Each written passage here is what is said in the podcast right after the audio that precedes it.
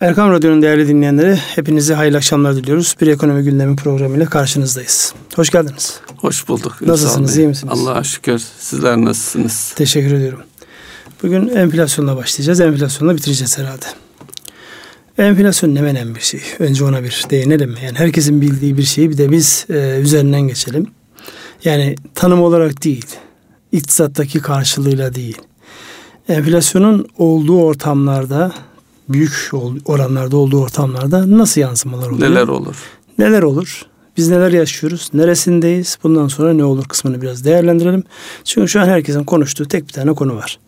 Enflasyon oranı nasıl bu kadar yüksek çıktı? Bu bilinen bir şey miydi? Bilinme, bilmeden mi oldu? Yani bilmeden oldu diyenlere ben e, şaşıyorum. Yani nasıl bilmeden oldu? Çünkü göstere göstere özellikle üretici fiyatlarına baktığınız zaman tüketici fiyatlarının buraya doğru geleceği ve bundan sonra da bir şekilde devam edeceğini görüyoruz. Evet, enflasyon deyince ne geliyor sizin etki alanınıza ya da düşüncenizde nereler etkileniyor diyeyim. Ondan sonra yürüyelim. Tabii e, insan e, bir şey olduğu zaman öncelikle eski e, hele hele yaş itibariyle bizim yaşta olanlar hemen bir eskiye gider. Dolayısıyla Türkiye'de de eskiye gidince enflasyon konusunda ciddi yaşanmış e, olumsuz travmalar var. En azından karikatürlerimiz var hatırlarsanız. Enflasyon bir canavarımız canavarı. vardı. İşte ne bileyim siyasiler e, enflasyonu anlatırken elinde fileyle ve içine doldurdukları bir takım zorunlu ihtiyaç maddelerinin fiyatlarıyla hareket edip onları anlatarak özellikle muhalefet partilerinin iktidara karşı yaptığı şeylerde ve daha önceki dönemlerde de e, uzun süreli devam eden yüksek enflasyon süreçleri akla geliyor. İnşallah şimdiki böyle bir şey olmaz. Kısa sürede çıkarız. Ama e, e, biraz yaşlı olan insanların belleğinde hemen bunların depreştiğini de vurgulamakta yarar var. Yani hafızamızda bu var yani bizi bunu daha evet. önceden deneyimlediğimiz için sadece biz değil aslında bütün toplumlar deneyimlemiş vaziyette. Baktığınızda her toplumun tarihinin bir köşesinde böyle anormal enflasyonların yüksek olduğu işte paraların artık üzerindeki rakamların e, değer ifade etme noktasında yetersiz kaldığı dönemlerden geçmiş evet. herkes. Dolayısıyla biz de geçmişte yaşamıştık. Tekrar böyle ufak ufak o tarafın böyle şeyleri, ipuçları görünmeye başladı. Şimdi bir iktisat tarihçisinin bir cümlesi var. İktisadi açıdan bir toplumun başına gelebilecek en büyük felaketlerin başında enflasyon gelir der. Enflasyon çünkü her tarafı etkiliyor. Yani servetleri etkiliyor, gelir dağılımını etkiliyor, insanların günlük hayattaki geçimini etkiliyor. Yani normal zamanlarda fark etmediğimiz birçok şeyin ne kadar önemli olduğunu gündeme getiriyor.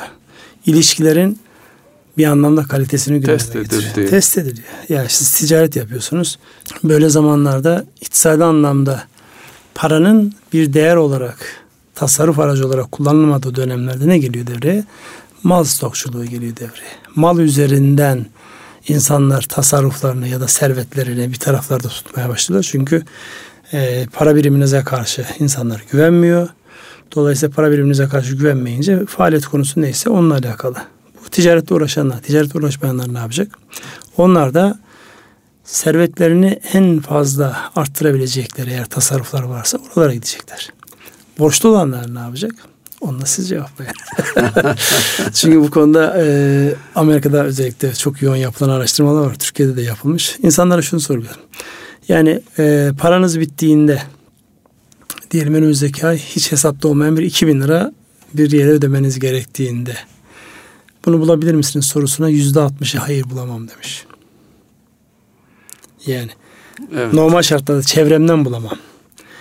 İlave bir yüzde yirmi daha yani bulmam çok zor. Yani belki ama bulmam çok zor diyelim. Etti 80. Yani bir yüzde yirminin dışında insanların olağanüstü e, durumlarda yani beklenmeyen ihtiyaç halinde finans sektörüne başvurmaksızın borç bulabilme şansı yani çok minimum seviyelere gelmiş durumda. Şimdi böyle bir ortam da baktığınızda aslında enflasyon e, tam böyle tam bunu tarif ediyor işte.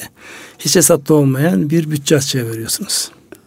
Ve çevrenizde insanlardan isteyebileceğiniz insan sayısı yok gibi bir şey. Evet. Bu da farklı bir noktaya doğru götürüyor. Ünsal Bey burada şu da var bu dediğinizde şu aklıma geldi. Niye öyle diye soru sorulunca aşağı yukarı son 10-15 yıldır da bankacılık özellikle bireysel bankacılığın gelişimiyle işte tüketici kredileri, kredi kartları onlar ön plana çıktı. Artık insanlar birbirinden borç istemek yerine e, o e, kaynaklara e, başvurmaya başladı. Tabii o da e, insanların birbirinden para borç alıp vermesini de zorlaştırdı. Ne dersiniz? Yani o anlamda e, benim söyleyeceğim şu. E, finansal anlamdaki bu yaşanan e, süreç aslında baktığımızda e, yani Türkiye'de mesele enflasyon mudur yoksa enflasyon dışında başka bir şey midir sorusunun cevabı? Ya bu bizim yansımalarımız. Sonuç itibariyle baktığımız asıl şu an bizim e, üzerine kafa yormamız gereken yani daha derin izler bırakacak olan bir taraf özellikle e, ekonomideki borç.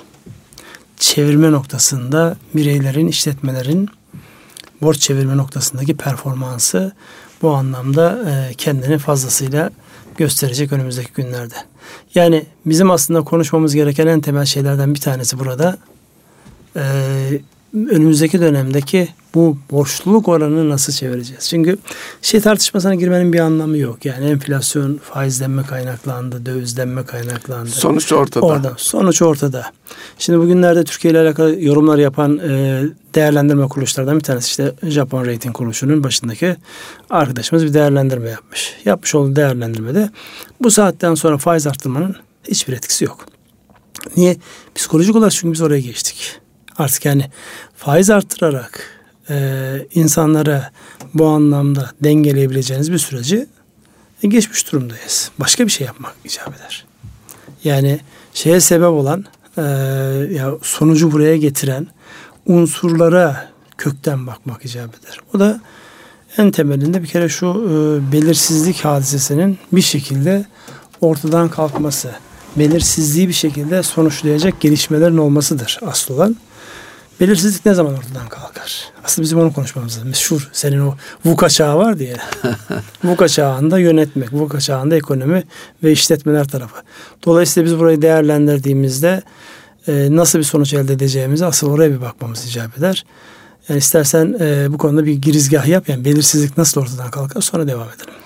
Belirsizlik derken biraz daha netleştirme adına firmalar e, önündeki bir üç ayı görebilse Ünsal Bey.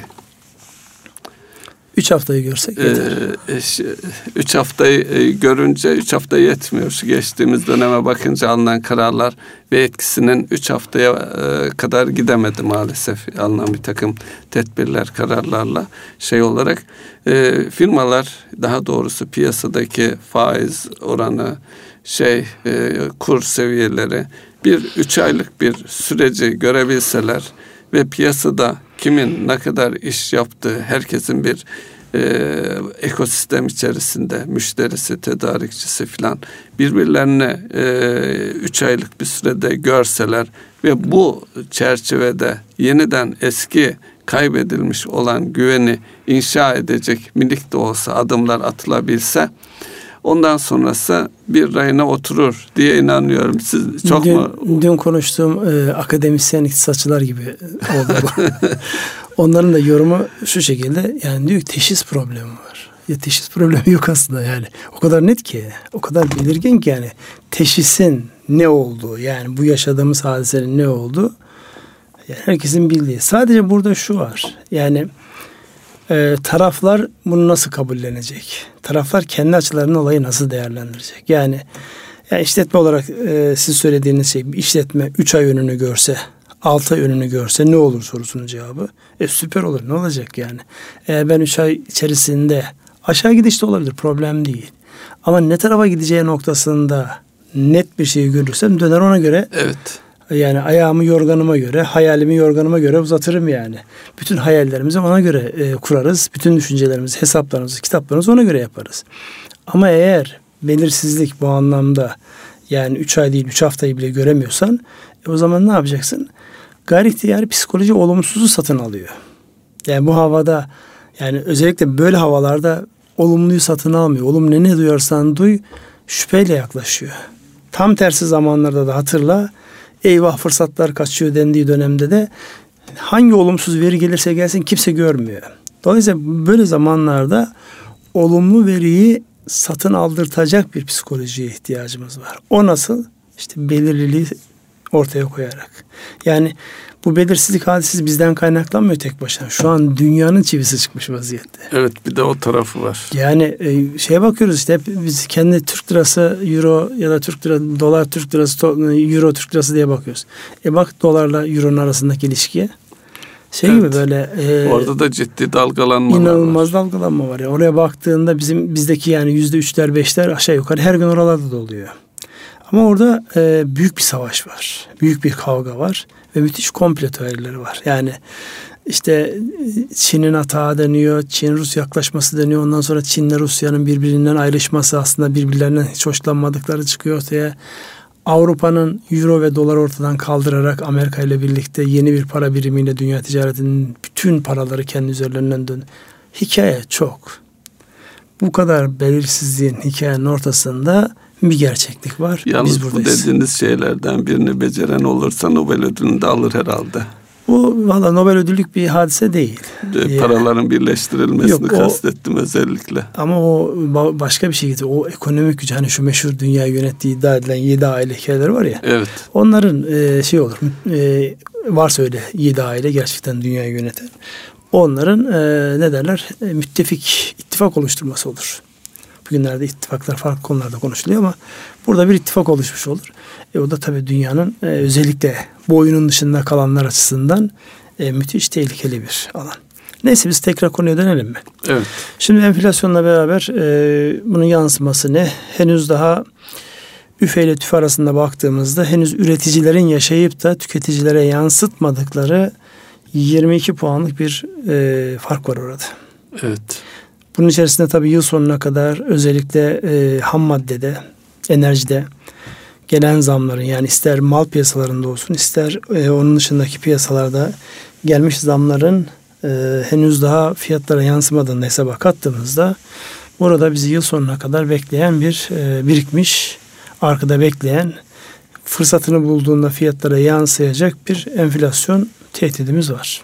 Evet. Dolayısıyla bu bir gerçek. Yani bu gerçeğe bakıp bunun karşılığında kim ne yapar sorusunun cevabı. Ee, benim aklıma gelen şu, sözü size bırakayım uzun süre konuşunca biraz böyle olaylar iç içe geçiyor. Merkez bankalarının ana vazifesi fiyat istikrarının sağlanması. Ama şu an fiyat istikrarından ziyade finansal istikrarın sağlanması sanki daha öne çıkıyor. Çünkü bu maliyetlerle, bu oranlarla, bu finansman yüküyle işletmelerin ayakta kalması, işletmelerin ayakta kalmasına bağlı olarak bankaların bilanço yapılarının bozulmaması için e, atılması gereken adımlar sanki enflasyondan daha öne çıktı. Enflasyon bütün kitleler etkiliyor. Onun için çok ses getiriyor ama onun ötesinde işletmelerin ayakta kalabilmesi, bankaların ayakta kalabilmesi noktasındaki hadise yani bu borç yönetim mevzu sanki biraz daha öne çıktı. Merkez Bankası bu saatten sonra ne yapar? BDDK ne yapar? Kamu ne yapar? Merkez Bankası bu parasal sıkılaştırma konusunda e, GCR'ın e, ifade ettiği gibi orada alınacak tedbirlerin çok fazla e, bu geldiğimiz noktada işe yaramayacağı görülüyor. Çünkü artık e, talep enflasyonu olsa işe yarayacak o aşama geçildi. Maliyet enflasyonu e, dolayısıyla e, maliyet enflasyonu dediğimiz zaman da işin üretici fiyat endeksindeki gelişmelere de bakmak lazım. Hepsini bir düşününce e, üretim tarafında ciddi bir enflasyonumuz var. Ama bu dediğiniz e, enflasyon bir tarafa yani e, hayatiyetin sürdürülebilmesi için özellikle finansal e, sürdürülebilirlik dediniz. Tabii bunun temelinde de her e, için e, ister birey olsun ister şirket olsun nakit akımını yönetebilmesi lazım. Bu da ancak finansmanla e, olabilecek bir şey. Tabii finansal olarak sürdürülebilmesi için bankaların reel sektöre açtığı kredileri yenilemeleri, sürdürmeleri gerekiyor. Belki bugün fiyatlar çok makul seviyelerde değil. Ama bankaların gerçeklerine baktığınız zaman da onun altında e, yani konuşulan işte yüzde 40-45'lere gelen senevi oranların altında bir oranla e, hareket etmeleri de güç görünüyor. Çünkü e, bir taraftan da kaynak maliyetleri hem içeride kaynak maliyetleri arttı ki oraya değinecek olursak mevduatın ortalama vadesi 40-45 günleri geçmiyor. E, bu daha önce verilmiş krediler, uzun vadeli krediler daha önceki düşük oranlarda verildi. Ama şu anda bankalar mevduat yeniledikçe e, maliyetleri hızlı bir şekilde artıyor. Bir taraftan da yurt dışından temin ettikleri krediler, e, sendikasyonlar bunların da dünyadaki e, parasal daralmadan ötürü e, özellikle Amerikan Fed'in faiz artırmasıyla beraber dağıttığı kaynaklar Amerika'ya dönüyor. Ondan ötürü bir fiyat artışı var. Bir de ülkemizin içinde bulunduğu koşullar nedeniyle bu CDS tabir edilen e, ülke riskini e, ifade eden e, şey oran e, yukarılarda biraz 3 300'lü puanlara gelmiştir. Tekrar birkaç gün içerisinde 400-420 puanlara geldi. Bu da şu anlama geliyor. E, ülkemizin e, finansal kuruluşlarımızın yurt dışında elde ettiği e, kredilerin üzerine bu maliyette eklenecek. Yani e, şu an itibariyle finansal açıdan bankaların e, firmalarla ilişkilerini sürdürmesi, finansal imkanlarını e, devam ettirmesi e, en önemli hususlardan bir tanesi olarak duruyor. Üretici ve tüketici fiyat endekslerindeki şeyleri konuştuk ama alt detaylarda ne olmuş bir ifade edelim mi Ünsal Bey? Nerelerde sıkıntı var? Ya oraya girmeden önce ben e, bu şeye yani enflasyonun alt detaylarını şey yapmıyorum. Çok e, girmenin bir anlamı yok çünkü ee, süreç devam ediyor. Önümüzdeki aylarda ne olacağını da oradan hareketle yani oradan, birkaç şey söylemek. Onu birazdan söyleriz de asıl buradaki e, söylenmesi gereken en temel unsurlardan bir tanesi şu. Şimdi yurt dışından kaynak sağlama noktasına geçen hafta hatırlarsanız bir bankanın yurt dışından bir sendikasyonu kapatmış olması piyasalara olumlu etki, olumlu etki yaptı. Zaten kurda hemen e, bir yansıma da gördük. Şimdi o görmüş olduğumuz o yansımayı e, önümüzdeki günlerde tam böyle daha lehe olacakken işte bu enflasyon oranının yüksek gelince bozuldu tekrar. Yani 6.05'lerden 5.90'lara 5.92'lere gelen dolar Türk lirası kuru tekrar işte e, 20'lere yaklaştı. 6.20'lere yaklaştı yani. En azından bugünkü görmüş olduğumuz şeyleri itibariyle değerlendirdiğimizde. Şimdi bu e, açıdan baktığımızda yine bir Exim Bank'ın borçlanmasıyla alakalı süreç var. O da tamamlandı. O da iyi sonuçlandı. Yani iyi sonuçlandı. Tabii şeyleri bilmiyoruz. Yani tam Maliyet. maliyetlerini tam bilmemekle beraber tahmin ediyoruz. Piyasaya zaten bankaların telaffuz ettikleri kullandırma oranlarına yaklaşıyoruz. Az önce CDS dediniz. CDS risk primi ülkenin e, borcunu ödeme noktasındaki aslında sigorta e, maliyeti diye sigorta bakacağımız primi. bir. Evet. Şimdi içeriye de baktığımız aslında bu sigorta primi bir şekilde işliyor. Nasıl? Siz mevduatı 27 ile 28 ile 30'da topluyorsunuz. Piyasada 40'ın üzerinde veriyorsunuz. Yani 10-12 puan bazı yerde 15 puanlık aslında bir risk primi var. Bunun anlamı gizli olarak şöyle bir şey. Piyasanın şu anki halinden ben bazı alacaklarımı tahsil edemeyebilirim. Dolayısıyla bu aradaki fark bunun farkı. Yoksa 30'da topluyorsan işte o e, nakit tutman gereken, Merkez Bankası'na yatırman gereken çıktığında belki 37-38'lerde kalabilir ama niye 45, niye 50 dediğinde aslında gizli olarak biz kendi içimizde oluşabilecek riskleri de yani fiyatlamanın içerisine yediriyoruz. Ama o da kaçınılacak bir şey değil Ünsal Bey. Ya şimdi hangisi hangisinin sebebi sonucu işte gene geldik. Aynı, gene aynı, aynı yere, yere geldik gene. Yani yüksek orandan verdiğin zaman firmaların yaşaması, e, yaşamasını zorlaştırıyorsun. E, vermediğin zaman yaşayamıyorlar. E şimdi hangisi? O oran uygulamazsan banka kaynak bulamıyor. Banka kendisini yenileyemiyor bu anlamda. Dolayısıyla bu böyle kendi içerisinde gidip geliyor. Ama şunu tekrar altını çizmekte fayda var yani hep böyle olumsuz olumsuz olumsuz yani insanın bir müddet sonra içi dışına geliyor.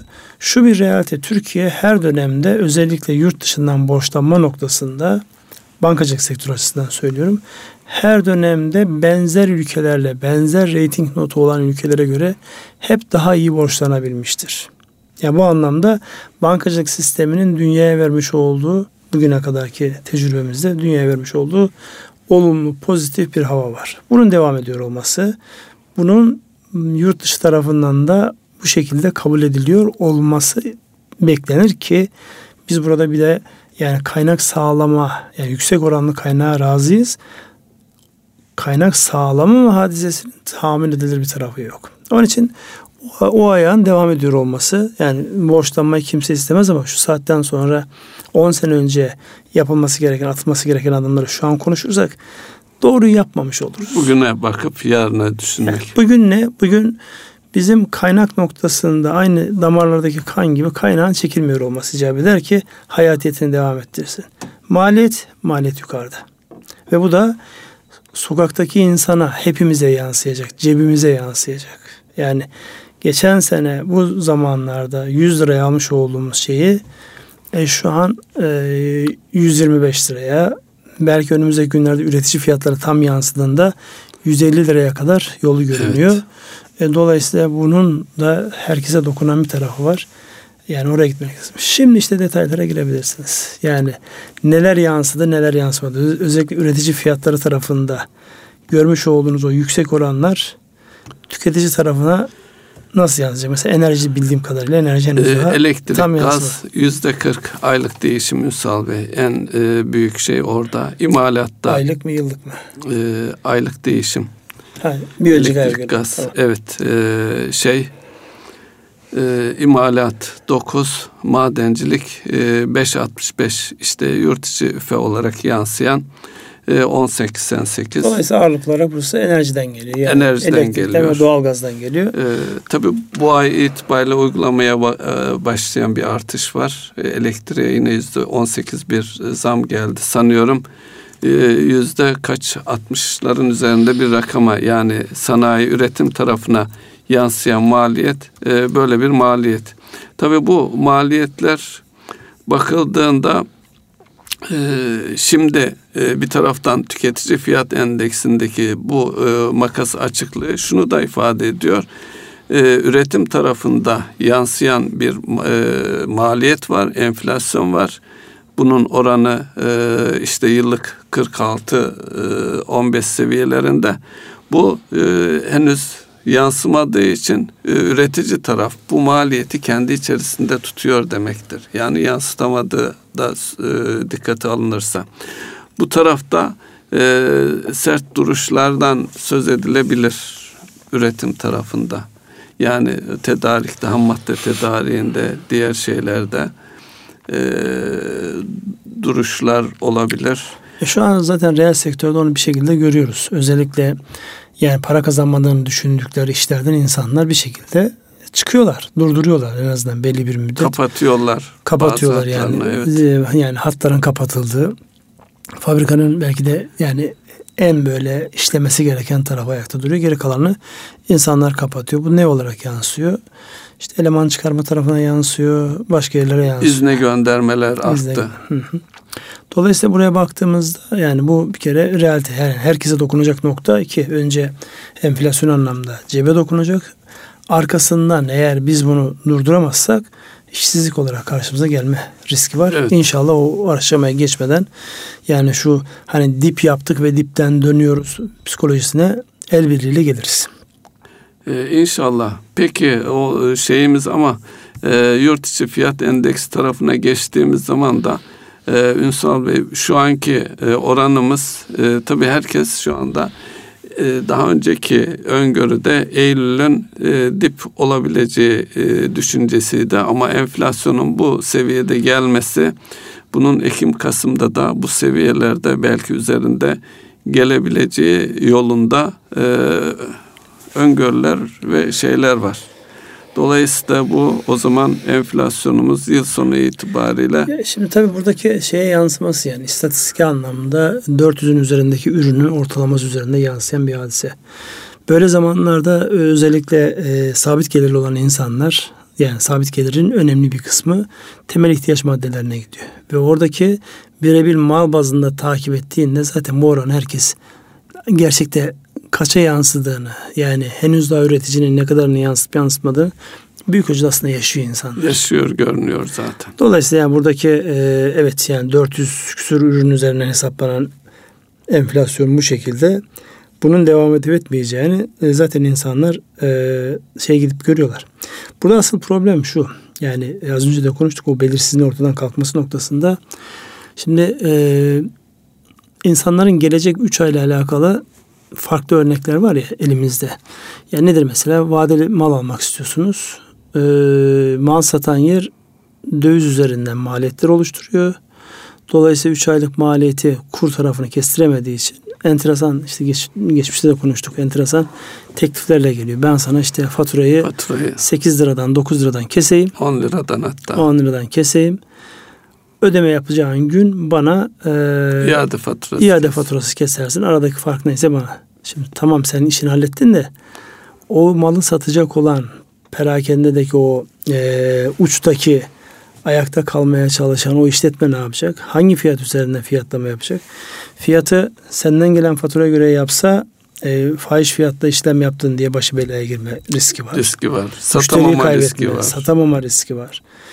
E, altta bir yerde yapsa zarar edecek zaten yani ucu ucuna dönen çok evet. minik marjlarla dönen bir yapı var orada. Dolayısıyla yani bu belirliliğin ne kadar önemli olduğunu, insanların önünün görebilmesinin ne kadar değerli olduğunu çok böyle fazlasıyla hissettiğimiz bir dönemdeyiz.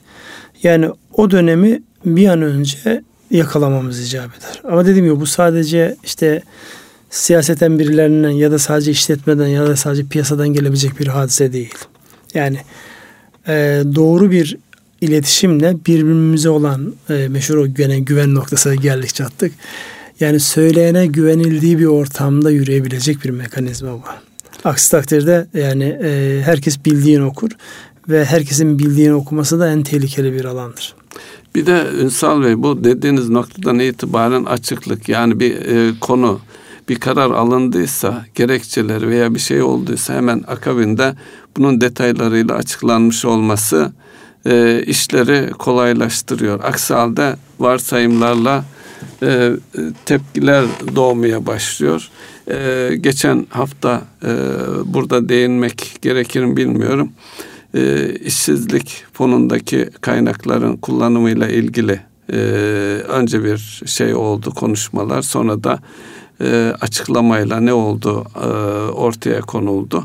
Tabii bunlar zamanında gecikmeden yapılıyor olsa çok daha e, insanların emin olduğu ve bu belirliliği ortaya koymak açısından şu karar alındı arkasında bu var gibi neyse açıklıkla hareket edilmesi gerçekten önem taşıyor.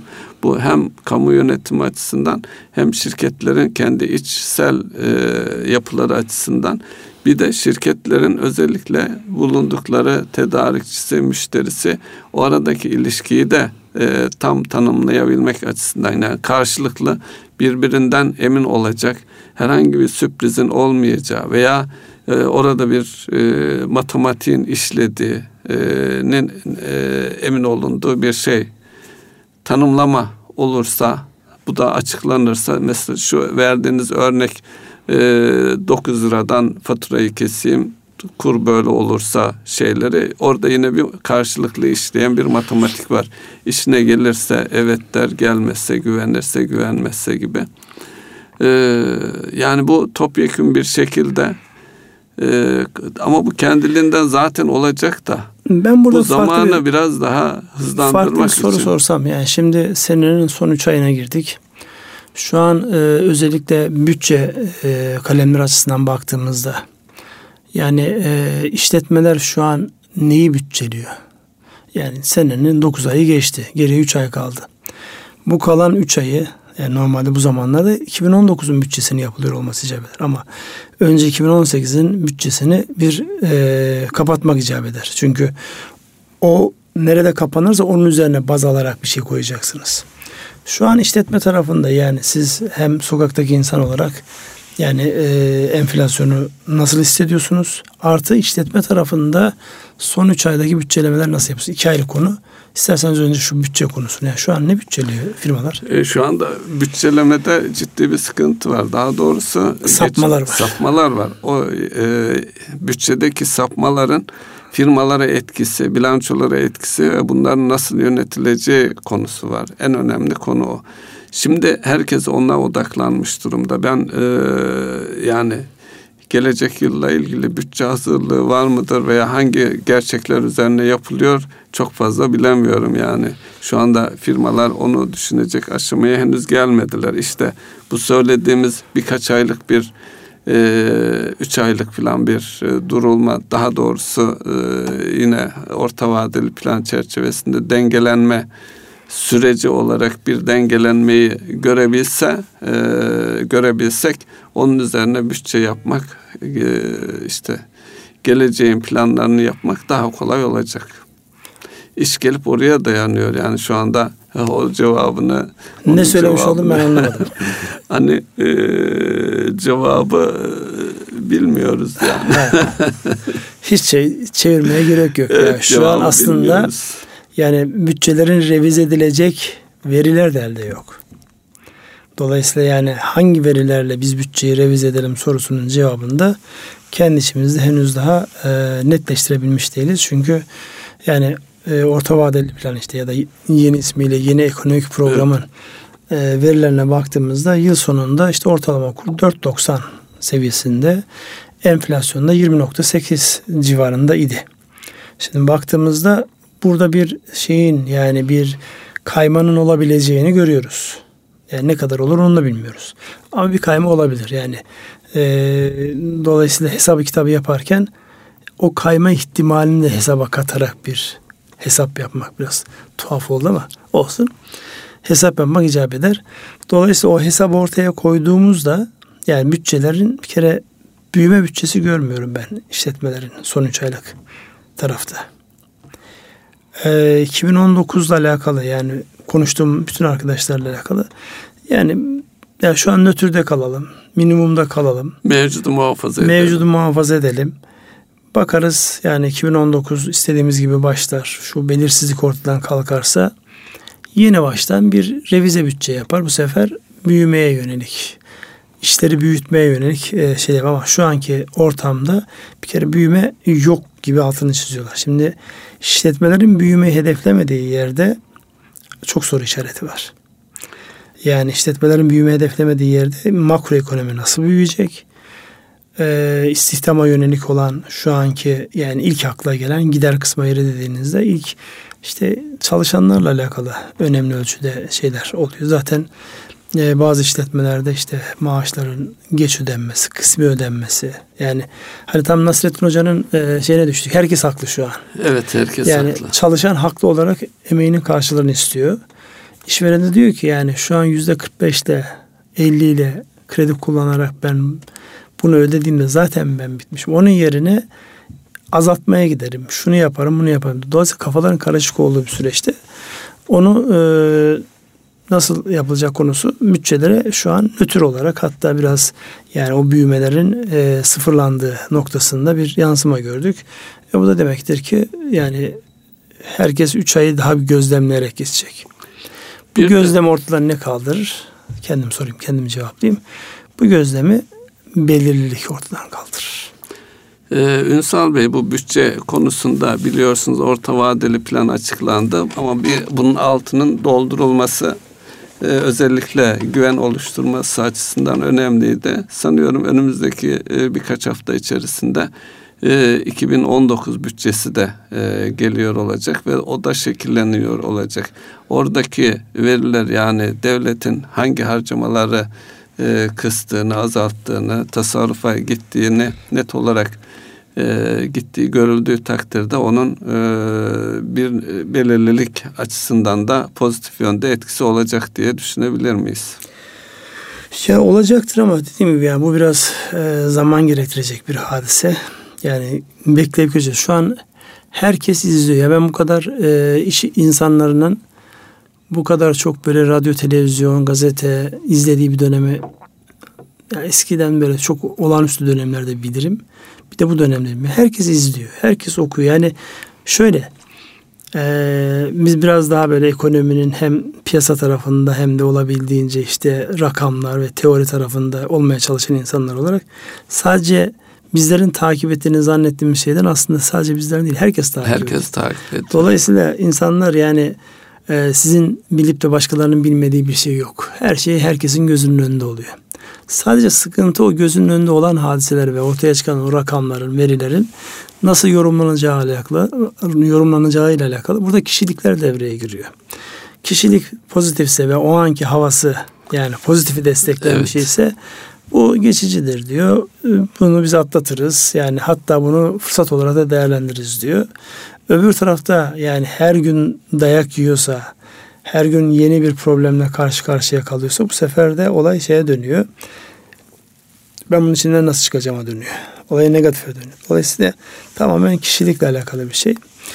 E, hatırlarsan şey vardı. Güngör Uras rahmetlinin e, Ali Rıza amca ve Ayşe Hanım teyze e, evet. Metaforuyla benzetmesiyle yaptığı şey vardı. Bir ara biz de Lütfü Hoca ile program yaparken orada Nuriye Hanım teyze ve Mustafa Bey amca e, şeyimiz vardı, tiplememiz vardı. Bugünlerde onlar bir şey sormuyorlar. Çünkü herkes şu an aslında az önce dediğim gibi herkes her şeyi görüyor. Çarşıda görüyor, pazarda Çarşıda, görüyor. Çarşıda, pazarda. Dolayısıyla çarşıda, pazarda gördüğünü artık kimse dönüp de sana ne olacak diye sormuyor. Sadece yani yakın zamana kadar bu dövizle alakalı konu vardı. Bu da artık e, gündemden çıktı. Yani insanlar eskiden döviz ne olacak diyordu. Artık onu da kimse sormuyor. Kanıksama bu oynaklık artık kanıksanır hale Kanıksandı evet. Sadece insanlar çizgiyi çekip ben nasıl etkilendim kısmına bakıyor. Orası da dediğim gibi insanların şu an içinde bulunduğu pozisyona göre e, iyiler iyi yorumluyor. Negatifler dayak yiyenler kötü yorumluyor. Aha, genel bir renk nedir şu an? Genel renk biraz daha bu belirsizliğin devam edeceği noktasında öyle görünüyor. Bu da yöneticilerin işini zorlaştırıyor. Ee, Çok herkesin işini zorlaştırıyor. Ya yöneticiler kastederken siyasete yöneticileri kastetmiyorum. Evet. Yani yönetici konumunda olan şirket yönetiminden apartman yönetimine kadar aile yönetimine, aile yönetimine kadar çünkü hepsi iç içe yani insanların yapmış olduğu özellikle işte yurt dışında çocuklarını okutanlar var.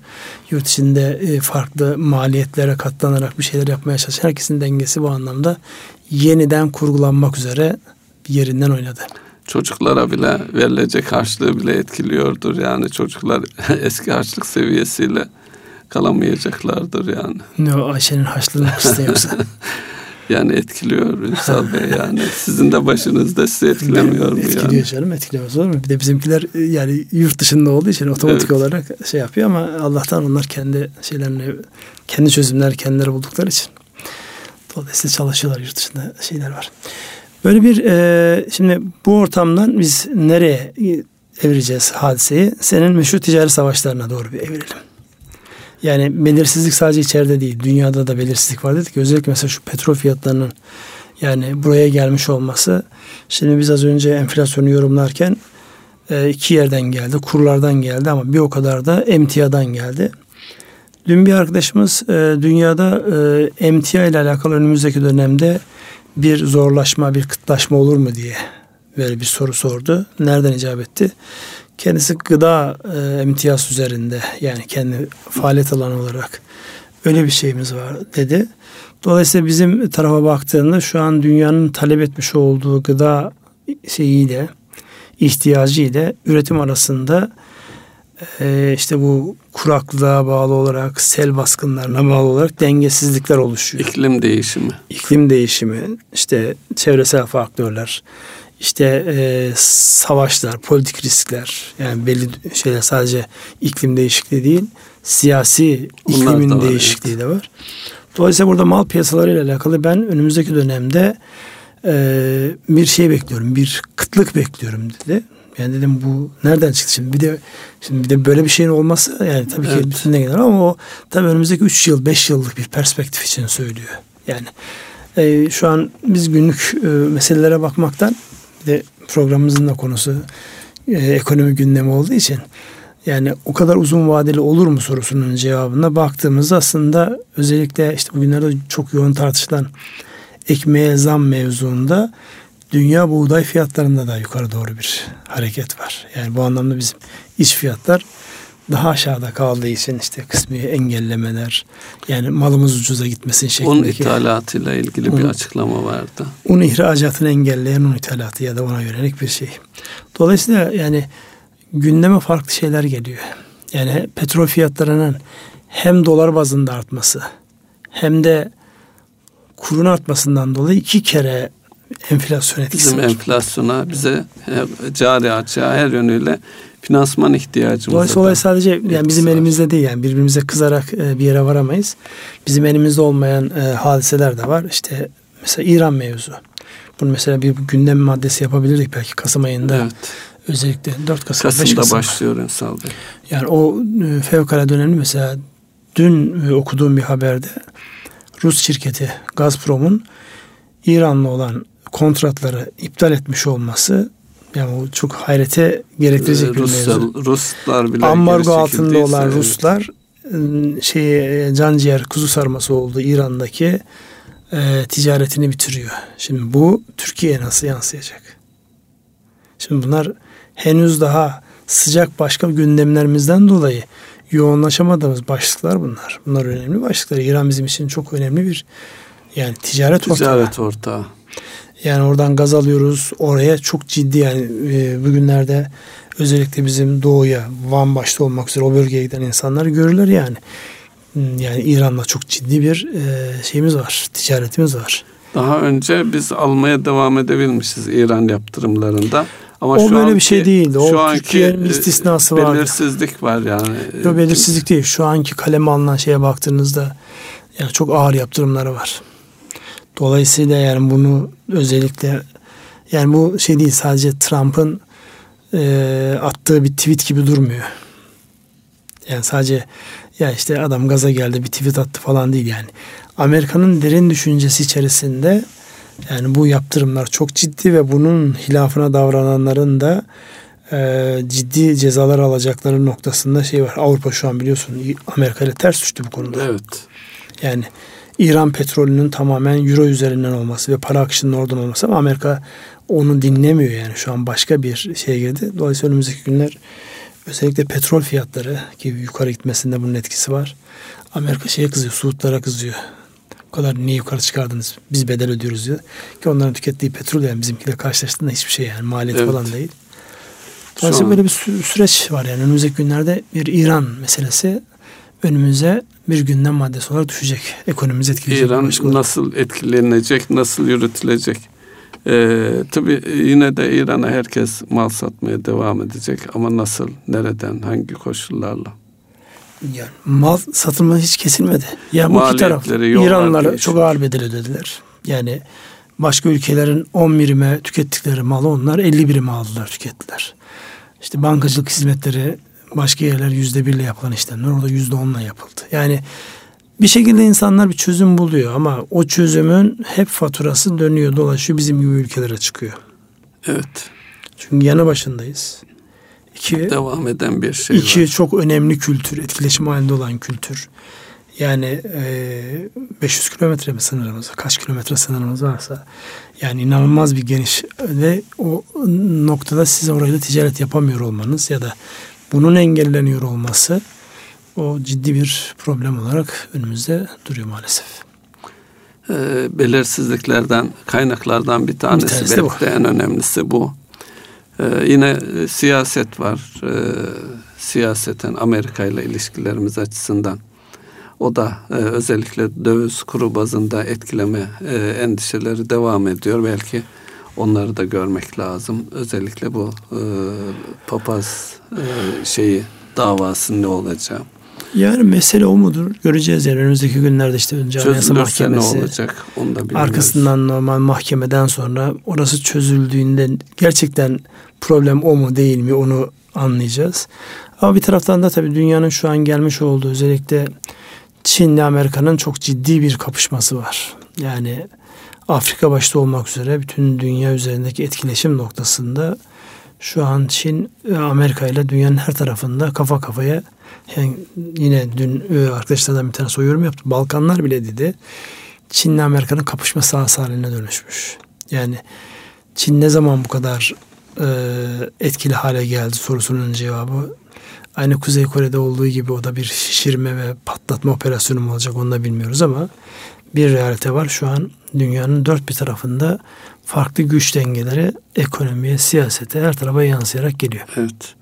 Ünsal Bey bir şey yansıdı İran'la ilişkilerde. MASAK'ın bir raporundan hareketle 400 civarında kişinin Türkiye'de soruşturmaya tabi tutulması gibi. Bu bizim de İran'la e, ilişkilerimizde e, etkili olur mu bilmiyorum. Ya olacaktır tabii ya bundan sonraki. Veya Amerika'ya pozitif mesaj verme adına mı böyle bir şey ortaya çıktı? Yani Amerika bu saatten sonra pozitif mesaj vermenin ne hükmü var onu bilmiyorum yani. Çünkü henüz daha sonuçlanmayan bir Halk, Halk Bankası davası, davası var. var evet. Şimdi o ne tarafa doğru evriliyor onu bilmiyoruz. Yani bu tam böyle şeyler döndü. Satranç oyununa döndüğü için satranç oyunu içerisinde yani işte herkes bir hamle yapıyor. Sonra hamle sırası öbürüne geçiyor. Şu an baktığımızda e, bir gerçek var. Amerika'nın bütün dünyaya uygulamaya çalıştığı bir İran ambargosu var. Ticaret Onun karşılığında e, işte Çin'in, Avrupa'nın, Rusya'nın bir duruşu var. Fakat görüntü itibariyle baktığımızda işte Gazprom'un orayla alakayı kesmiş olması, daha önceden Total'in oradan çekiliyor olması yani Fransızlar çekiliyor, işte Ruslar çekiliyor, İngilizler, Almanlar çekiliyor kim kalacak ve bundan sonraki süreçte bu iş nasıl yürüyecek sorusu. Şu an tek alıcı Hindistan'da çünkü biliyorsunuz yani İran petrolü Hindistan'da işleniyor. Asıl rafinerler orada yani ham petrol olarak oraya gidiyor. Oradan işlenip dünyaya dağıtılıyor. E Çin en önemli alıcılardan bir tanesi. Öyle baktığımızda yani alınacak bu karardan neredeyse etkilenmeyecek ülke yok gibi bir şey. Ha bu başka bir pazarlığın yansıması mı? E, o da devletler arası oyunda büyük oyunda e, büyük sonuçlar doğuracak bir hadise.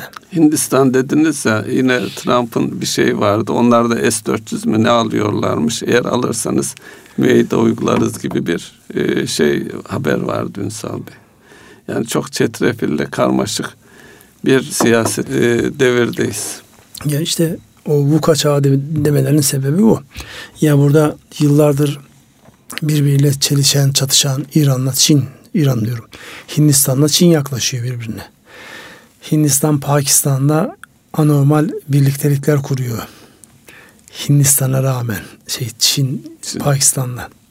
Şimdi bir taraftan Hindistan'la yaklaşıyor, öbür taraftan onun rakibiyle iş tutuyor. Yani dengeler inanılmaz değişti. Şimdi Türkiye'nin durumuna baktığımızda mesela Türkiye e, son dönemde e, kimler geldi Türkiye'de banka açtı? Çinliler açtı. İki tane bankaları var. Dolayısıyla baktığınızda yani e, etki alanını genişletmek istediğiniz zaman iki şey yaparsınız. Hava yolu şirketiniz oraya uçmaya başlar.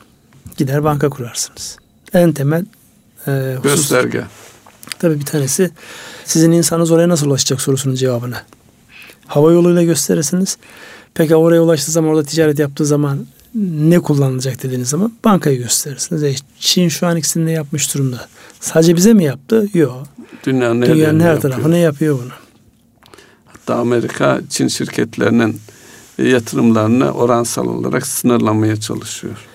Ya işte onların dediğim gibi yani bir kısmı göstermelik bir kısmı gerçekten yapılıyor. Yani arka taraftaki şeyi göremiyoruz tabii. O büyük kapışmanın yani rakamsal yansımasını göremiyoruz. Gerçekten ellerinde ne var ne yok onu şu an biz bilmiyoruz. Önümüzdeki dönemde e, zaman ilerledikçe bunların hepsi görülecektir diye düşünüyorum. Evet son bir dakikamız var. Nasıl toparlamak istersiniz? Ünsal Bey sizden dua bekliyoruz. Yani dua, tamam dua edeyim de tamam edeyim. Ee, öncelikli olarak bugün e, gündem başlıklarımız enflasyonla başladık. Enflasyonun sokaktaki insana, işletmelere ve genel anlamda ekonomiye nasıl yansıyacağı ve önümüzdeki dönemde nasıl etkileyeceğini e, elimizden geldiğince işlemeye çalıştık.